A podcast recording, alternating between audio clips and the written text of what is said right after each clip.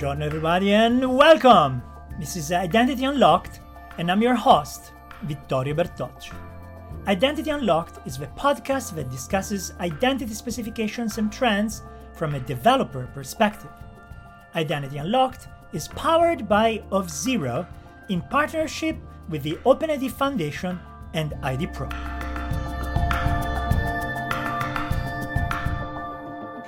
In this episode, I wanted to talk about uh, SDJWT or Selective Disclosure JWT, which is a, a very promising new specification that was just adopted as a work item by the OAuth working group at IETF.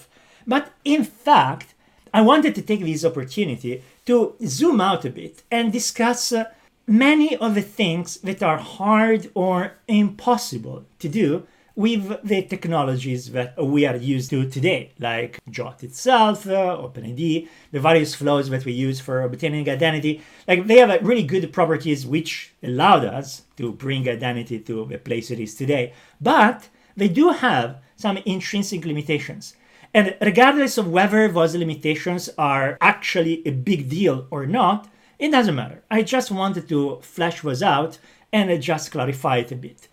And to do this, I could not think of anyone better than Dr. Daniel Fett, security specialist at yes.com and an old acquaintance of the show because uh, we already had the honor to have Daniel on the show to explain to us the security BCP a couple of seasons ago. And also, uh, Daniel happened to be the author, one of the co authors of uh, the SDJWT specification.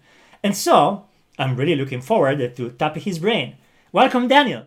Thank you, Vittorio. Thank you for inviting me again. Obviously, the last episode wasn't too bad, so happy to be here again. The last episode was fantastic. Thank you for being willing to come back to the show. And given that we already had you on the show and we already had the pleasure to hear your story, this time we can just uh, go straight into the topic. And I would love to actually start from the big picture. Like if we zoom out a bit and we think about traditional protocols and how they work, and can we touch on the things that uh, we know might be interesting, but uh, are very hard to do, or maybe sometimes impossible to do with a traditional approach? What do you think? So, in the traditional approach, let's say let's say OpenID Connect as an example. Um, it's a so from a high level, it's a relatively simple protocol. You have the the um, relying party um, that wants to get some data about the user, um, and then you have the issuer um, or the OpenID provider, and the OpenID provider has data about the user. And essentially, what you want to do is the um, relying party wants to get some kind of document saying, okay, this is the user. Um, these are some attributes or claims about the user, and this is probably signed by the issuer, the OpenID provider, and so the relying party knows who the user is. So it's really simple. It's really just sending data from A to B.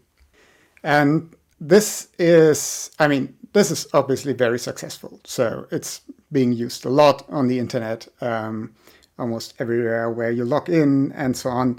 Uh, so hugely successful, but there are some scenarios that you cannot cover with that. And we have seen uh, more and more of those in the last years.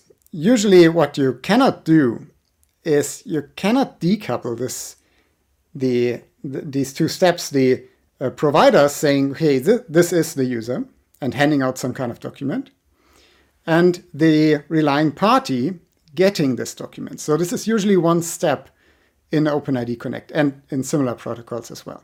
And we have seen some instances where it would be really useful to decouple these two steps. For example, say you have your smartphone and you want to, for example, put your driver's license on your smartphone.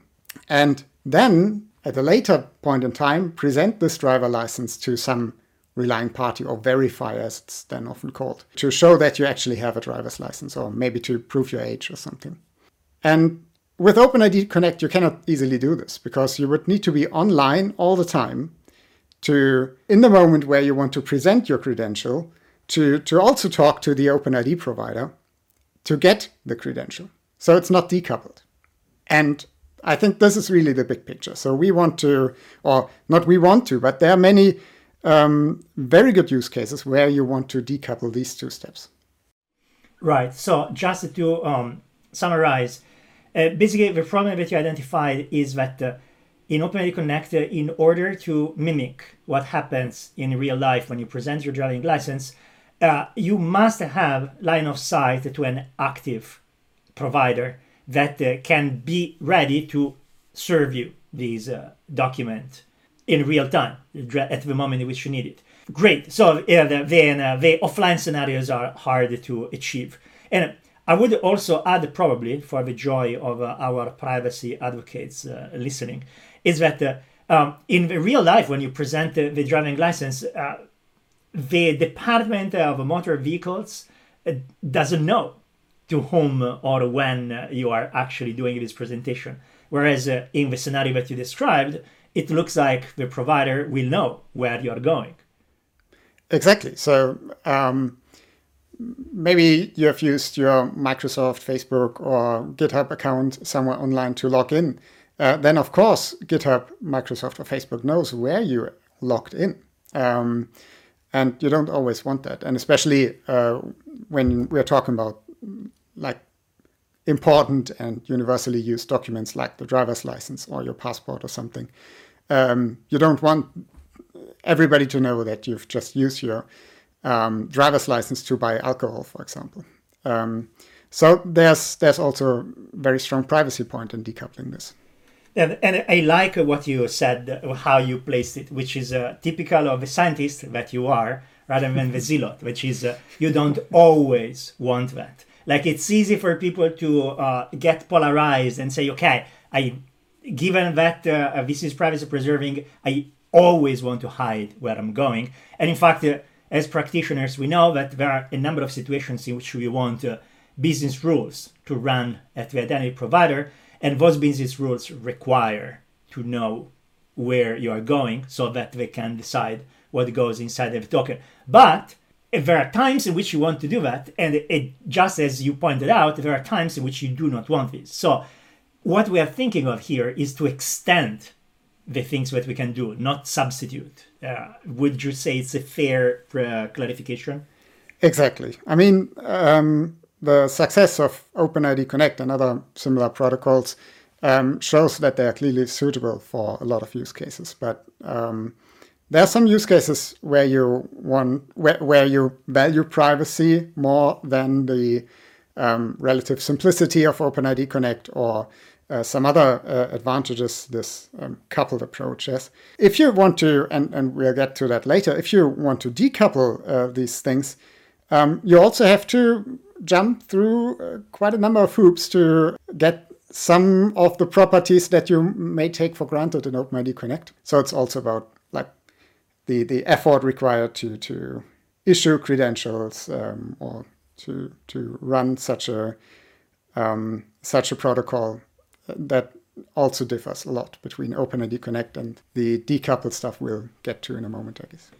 That makes a lot of sense, but I guess that if the scenario requires it, then uh, it will be all worth it. Uh, so before we dig uh, further into this, uh, there is another aspect which you hear very often about when uh, these uh, scenarios are discussed, and that is a notion that whereas with classic stuff it's all or nothing. Let's say that once you get that the document you described, your only choice is to present it in its entirety because it's signed. Instead, there are scenarios in which uh, you might want to disclose less than that. Do you want to expand a bit on that particular aspect? Yes, and I think that's um, probably the most important aspect. Um, when you're using OpenID Connect, it's clear because you're talking uh, to the identity provider OpenID provider and the relying party almost at the same time, it's clear that the OpenID provider can issue this document, which could be an ID token, for example, exactly for the use case. So the OpenID provider can say, okay, I will include in this, say, the name, a unique user identifier, and the age maybe.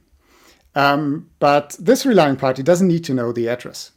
This relying party doesn't need to know the nationality, for example. So This is really simple in OpenID Connect. That's, you can define the claims that are needed for the use case. Now, if you have a decoupled flow where the issuance happens before the presentation, so the issuance happens um, once and then the same thing, credential, is being presented to many relying parties or verifiers, as they are then called, you don't know upfront which details you want to release to each of the relying parties. So, going back to the driver's license example, you get the driver's license, and then you want to present it maybe to prove your age. And then, of course, only your age is relevant. Maybe at a different place you want to present it to show that you're living somewhere or just that you're allowed to drive uh, the vehicle. And then you need other data from the same credential. But you don't need that data to prove that you're above a certain age. So you cannot create a credential that only contains your age or your name and age, but not your nationality because you want to have that included on the same credential. And that's one of these things that are really easy to do in OpenID Connect and harder to do when you do decoupled things. Makes sense. Uh, so the um, here the, the keywords that often are heard in this context are selective disclosure, and the other buzzword is uh, zero knowledge proofs.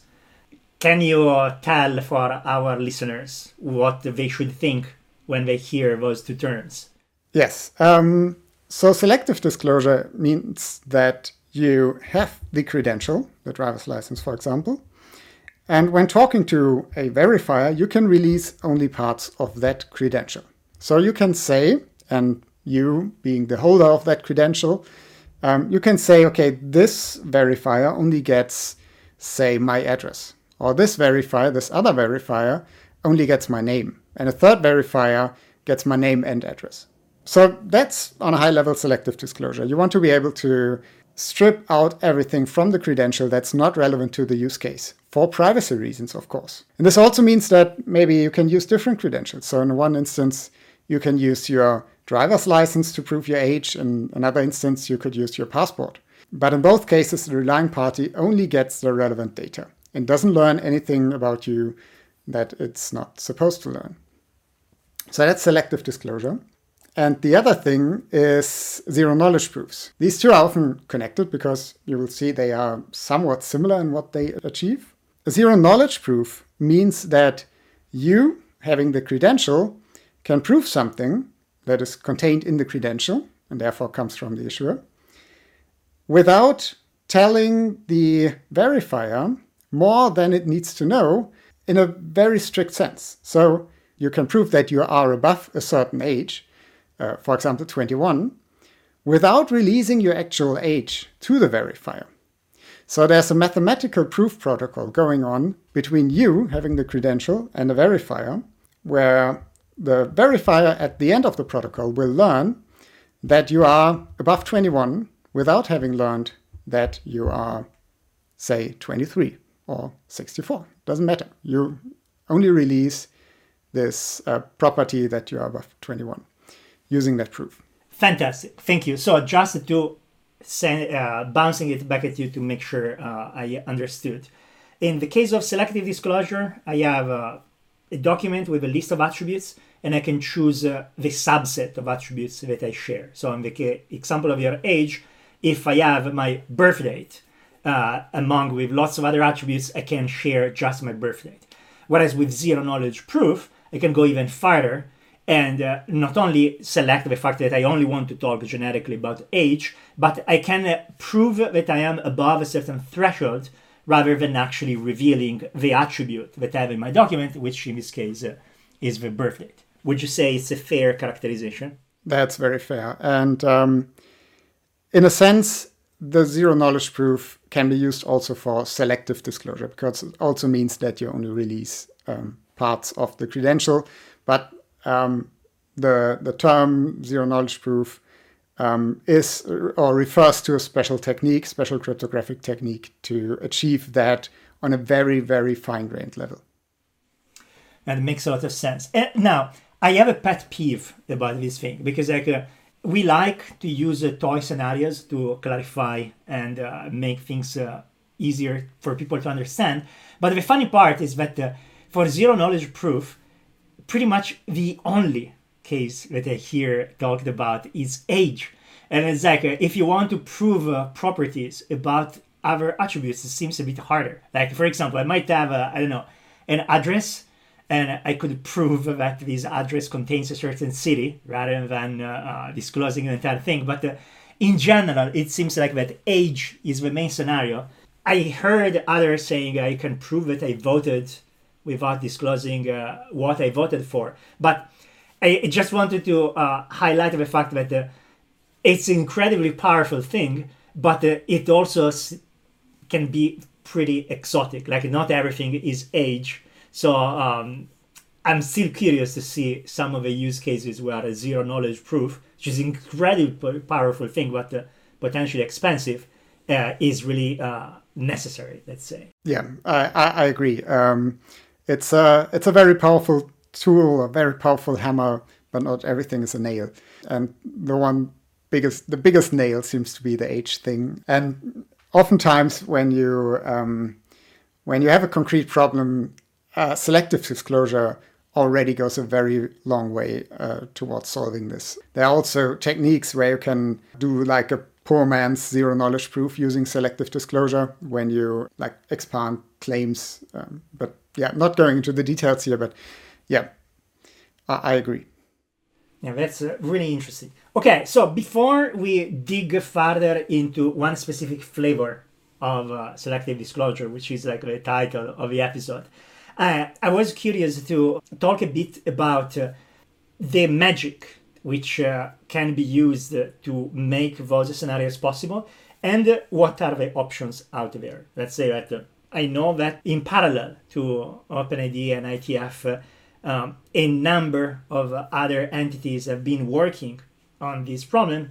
And uh, so there might be like keywords uh, floating around. So if you can just like give a high level of uh, what are the things that are used to make the those new properties uh, viable, and uh, um, some some keywords that people might have heard, like for example, JSON LD is one of the things that come to mind. Is in like what is it, uh, who does it, uh, all of that stuff.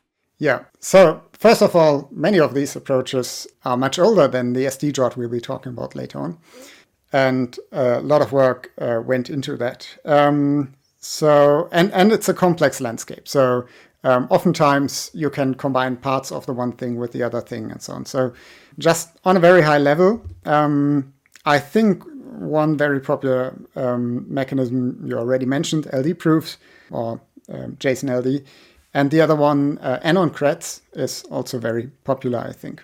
Let's start with AnonCreds. Um, AnonCreds is a format that is based on so-called CL signatures, and CL signatures is essentially a yeah signing um, format or signing algorithm which allows you to do uh, things like selective disclosure.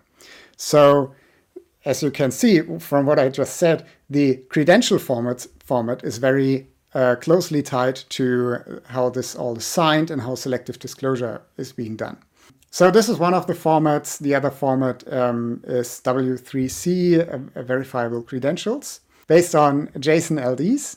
Um, JSON LD is a specific JSON format for so-called linked data, where you can um, essentially link data from multiple documents. Um, so it's a very specific syntax for JSON.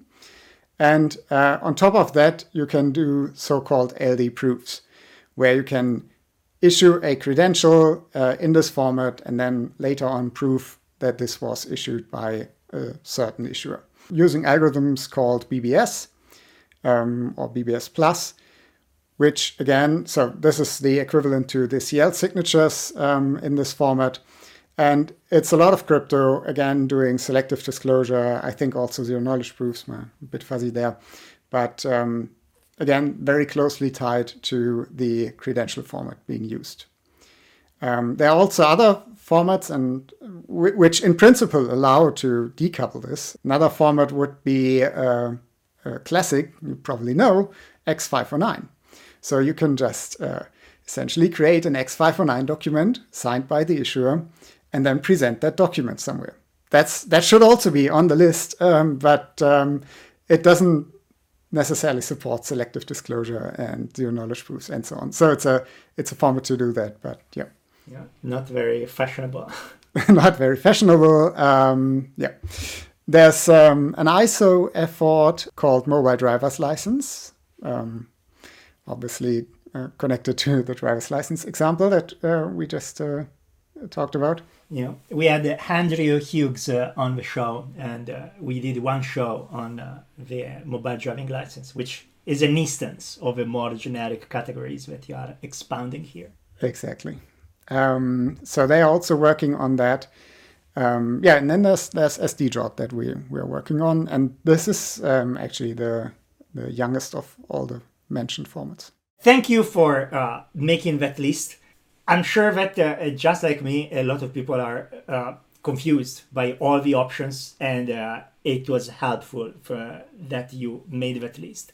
And now you mentioned a number of times uh, uh, different algorithms and crypto, and I guess there are like different key formats. So all those things probably require crypto stacks that are, let's say, non-traditional. Like if I go on uh, any operating system which out of the box has APIs that help me to do RSA 256 uh, or similar. Like, will I find the necessary algorithms uh, and key formats, uh, or do I need to pull in some uh, extra libraries that teach to my system how to do the new crypto?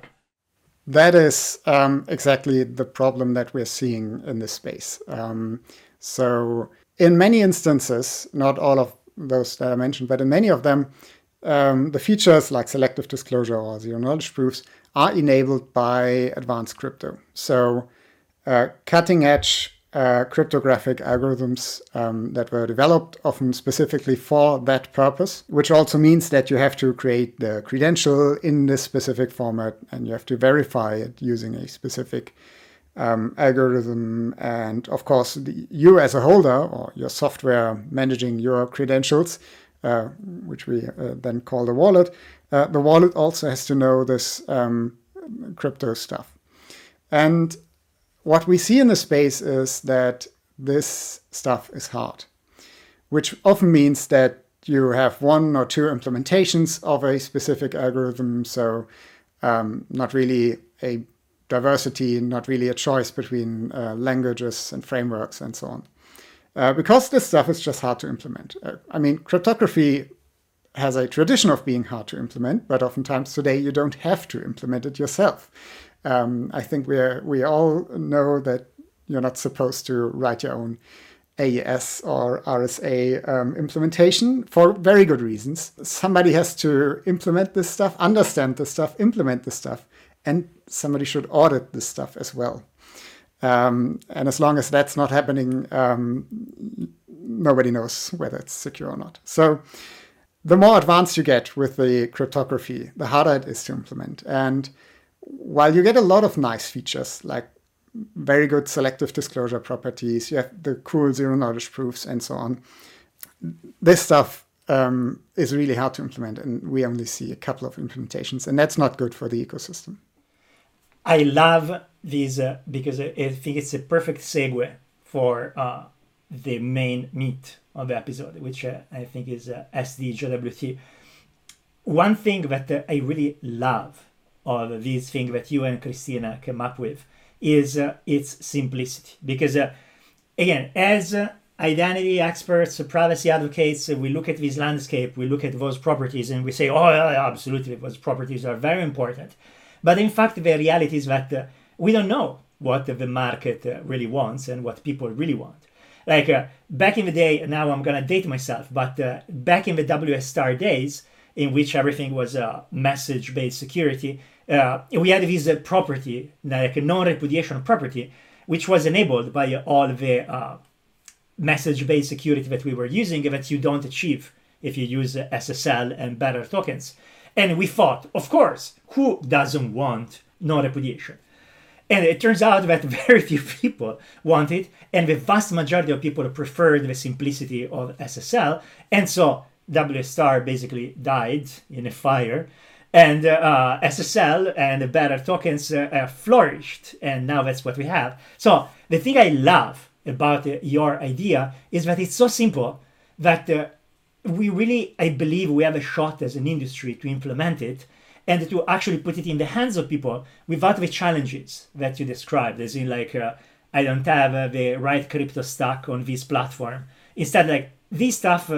Actually, I'll stop blubbering and uh, I'll let you describe the idea and the mechanics of this uh, of this new spec. Uh, yeah, thank you. One thing I'd like to add: it's not only about having this to implement yourself, but also sometimes about being able to implement something. Because depending on your use case, you might want to have your keys stored in hardware, protected maybe by biometrics and so on. And this can be really hard when your keys are in a like or using different algorithms and so on. So if you want to run this stuff on hardware, you need hardware support. And then it's best if you have simple mechanisms with traditional crypto. And also sometimes we have seen that uh, governments, government authorities don't even allow the advanced crypto algorithms. They want something very, very well tested, well audited. Um, so this can be an, uh, really an implementation blocker as well. But getting to SD um, as as you said, we wanted to create something simple, something that's easy to understand, um, where you read maybe two pages of the spec, and then you have a very good idea of what's happening here. And hopefully, you need to read the spec only twice or so to implement it.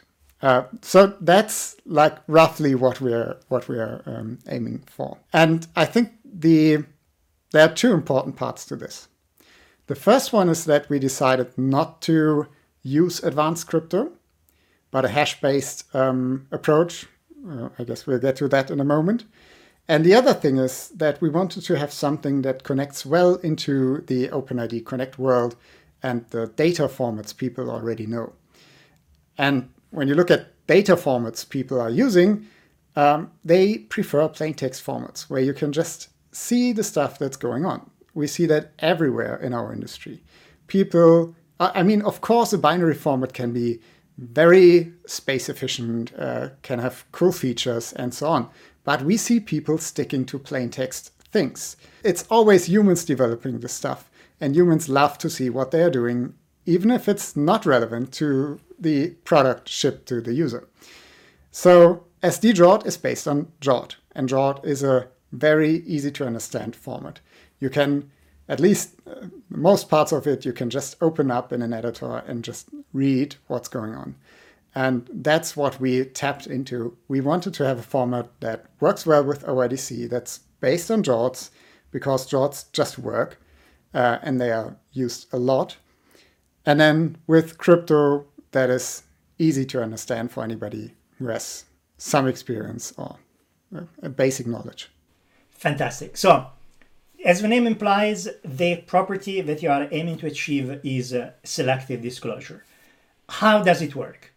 So imagine that you get an ID token from your issuer. The ID token contains all the claims, and when you send it to a verifier, the verifier will look at the, the claims and see everything, but can also verify everything because it's signed by the issuer. That's not selective disclosure.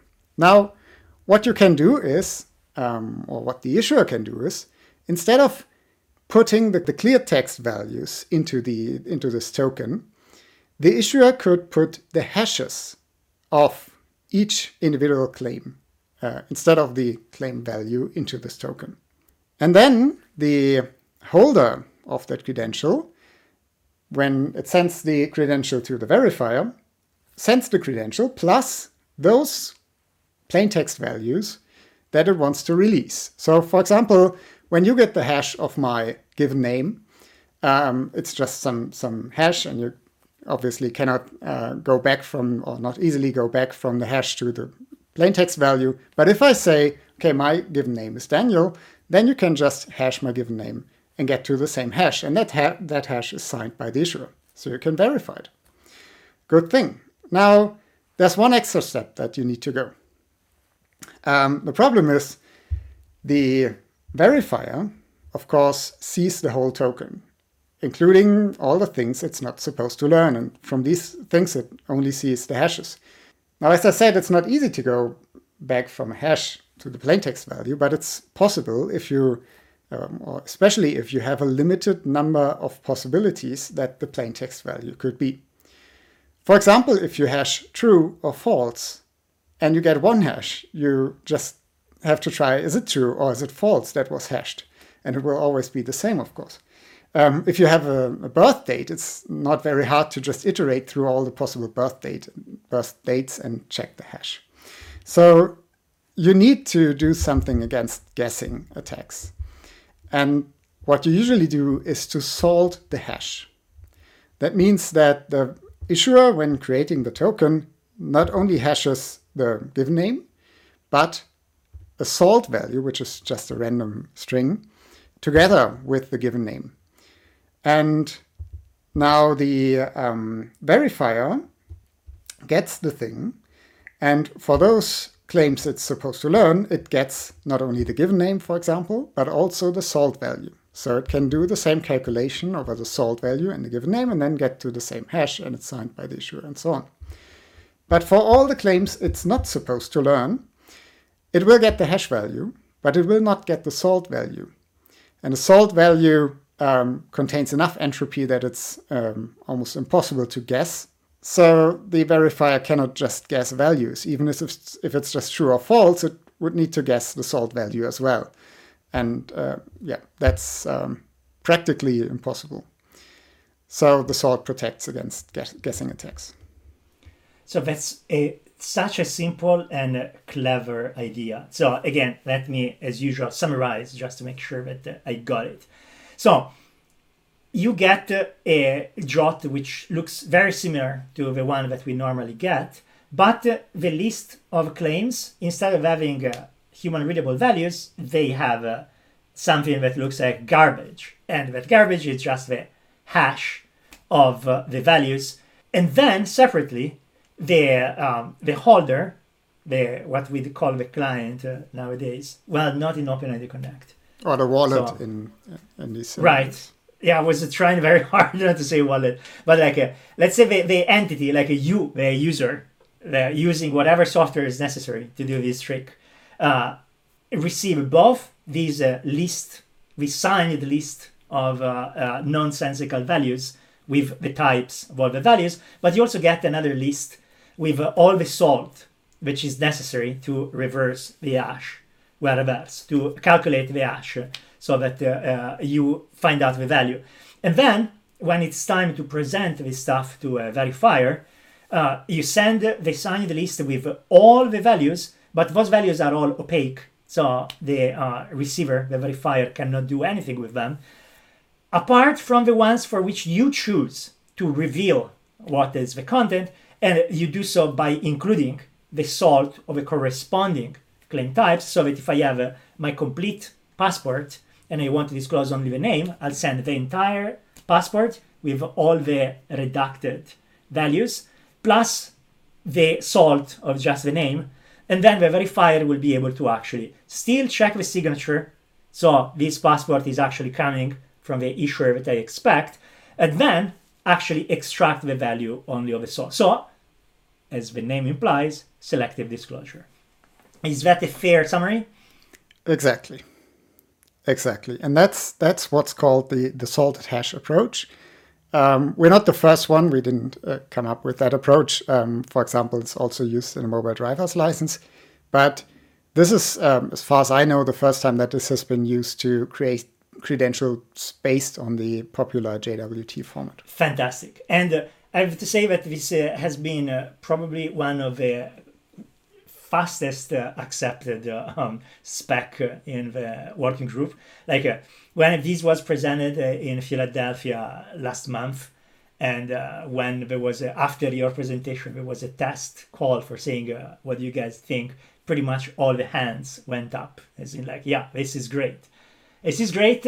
Uh, let's add a couple of, of details. Like one thing that I can think of which looks different from uh, the traditional stuff is that uh, now the, that list of uh, hashed values has no audience, right? Like normally we get an ID token, the ID token says this is for uh, client X, whereas in here you have no no audience. Exactly. Um, it's not a drop-in replacement for the ID token um, because of those things. So the issuer will create the um, credential and send it uh, to the holder or to the user. Um, and of course, the issuer doesn't know where this will be presented. So there's no audience claim in there. That makes sense. And uh, in order to pull off the trick that uh, you described, I guess that uh, now this time we do need to say the word wallet. Uh, like normally the client would just be a pipe that uh, uh, here's the resource gets redirected uh, and uh, you just like uh, interpret HTML and you don't need to be particularly smart. But in here, you needed to save this stuff somewhere. You needed to decide what to disclose, and you actually needed to pick and choose the like format. So it's a new thing, right? Exactly. It's um, it's um, it's not an ID token. Uh, that also doesn't follow the format, and there needs to be um, some some knowledge um, at the client or wallet to to to do something with this. Um, but we aim what we aimed for is that this format um, essentially can be distilled into something that looks like an ID token at the verifier. So we so this is called SD-JWT. It's not called SD ID tokens. Um, we want to have a mechanism that works on any JWT. And at the end of the day, the verifier, when it gets the um, the, the, credential plus uh, whatever claims were released to the verifier, um, when it has done all the checks, so whether the um, released, salted, and, and plaintext values match, and whether the thing is signed, and so on, what drops out of that verification looks very much like an ID token. Um, maybe missing some things, some things slightly different, but it's it's very similar. So at that point, you can um, put this into the algorithms that would normally take the data out of an ID token. Um, that was one of the uh, design choices that we made. So this is this is really a JWT thing. It does have some different formats, especially uh, on the way between the issuer and the verifier. But at the end of the day, what you get out of this is very similar. That's great. That's a great point. Like uh, here, I think that there um, there is a bit of a bias when we talk about this thing, which is induced by the paradigmatic scenario that we use to explain this, like the driving license, which uh, suggests that it's something that uh, you want to be able to reuse across multiple scenarios. And so people often mention this thing about the wallet, which is this uh, hypothetical piece of software that runs on the client, which takes care of saving and using those credentials. But now, correct me if I'm wrong, but uh, given that you call this thing a, a JWT level, like it's lower level thing, so technically, I could have my mobile app that uh, decides to use this format for its own uses and it doesn't require to call anything external like a wallet like if i'm using a library an sdk which is capable of using this format technically my app could just use this format without necessarily relying on an external uh, app that we'd call a wallet. Uh, would you say it's fair? Uh, absolutely. Absolutely yeah. Um, i also imagine because of this that we'll see other use cases um, for this format um, that we don't imagine today. So wherever JWTs are used, you can use this format. Um, that's also why we brought it to um, the IETF, uh, where also in this working group, also JWT uh, was standardized. Uh, because we hope that there will be other use cases beyond, maybe completely beyond identity use cases. Let, let's see. Yeah, and I love it. This is simple enough that uh, you can actually do this like uh, the investment that people will have to do in uh, playing with this stuff is relatively low. Like there is no advanced crypto stack you need to bring. You just need a library that supports this.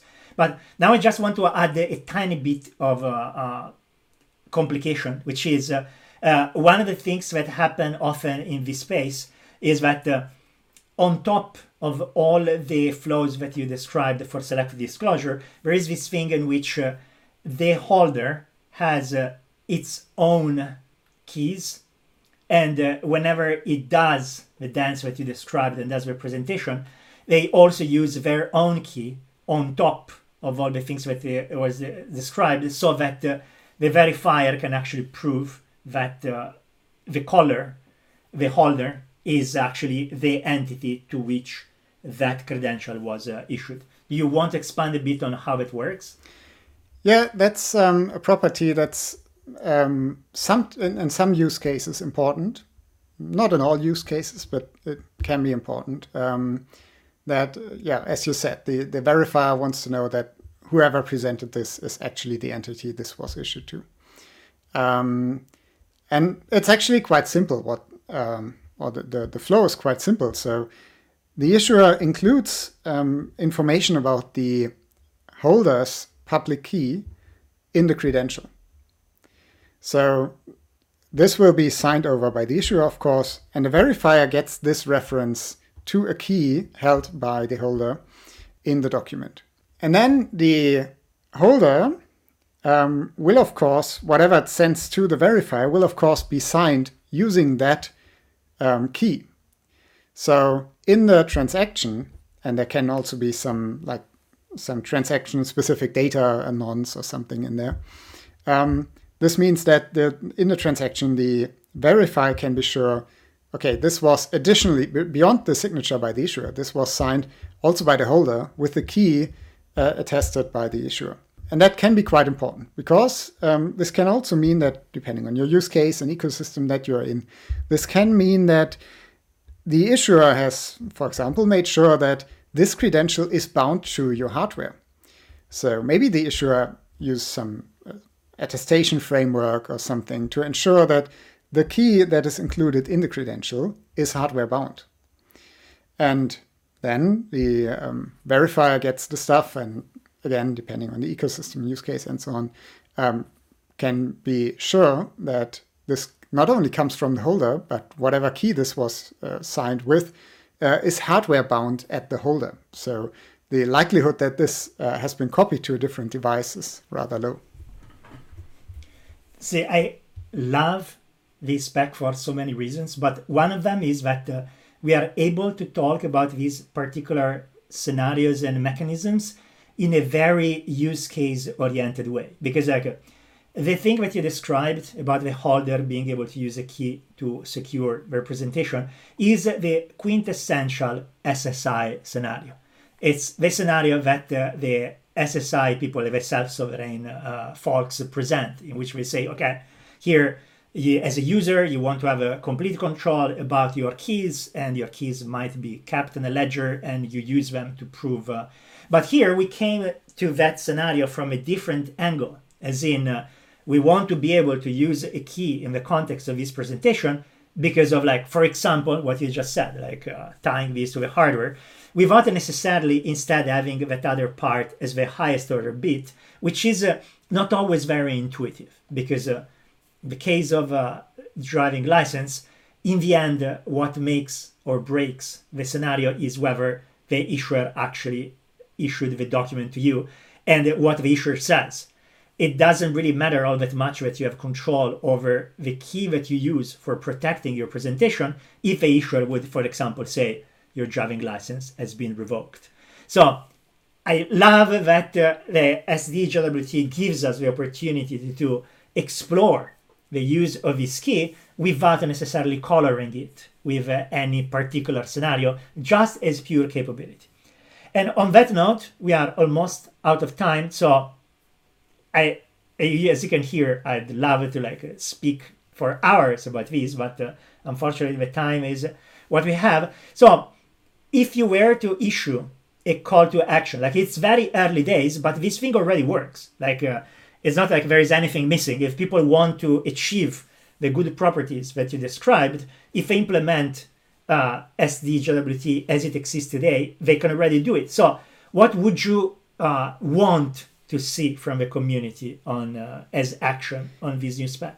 So, we have the spec, and it's a very in a very good shape. Um, We do have reference implementations. We would be happy to see people actually using this. So we have four implementations. Um, one is an implementation that we actually use to create all the examples in the spec. So we have running code uh, as one of the first things we did, um, and three other independent implementations. So I would see, I would love to see people using this, giving us feedback, um, also identifying the use cases they'll be using this in. We are thinking about adding uh, some features. So if you go to the GitHub uh, page where we have the, the spec, you will see um, the open issues, but it, it's really not much. But we are still thinking about tweaking the spec a bit.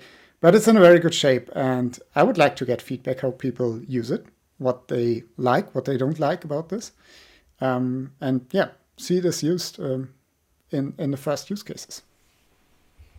Wonderful. Fantastic. And of course, we'll add all the links in the description of the episode. So, Daniel, thanks again for being uh, uh, a guest and for going into these very interesting, very important topics with us. Thank you. Thank you for having me. Um, it was a pleasure. I, I could have talked another hour more so about this. Great. So maybe once we have uh, more um, new information about this, then uh, we can uh, have another episode. I'm I'm pretty um, positive that uh, this scenario will grow in importance and uh, pragmatic initiatives like this one, like uh, things that you can actually have code, like rubber hits the road. I think that they will grow in importance as people move from the hype phase to the actual uh, let's see what can be done here phase. Thanks everyone for listening. Subscribe to our podcast on your favorite app or at identityunlocked.com. Until next time, I'm Vittorio Bertocci and this is Identity Unlocked. Music for this podcast is composed and performed by Marcelo Woloski. Identity Unlocked is powered by Auth0 in partnership with the OpenID Foundation and IDPro.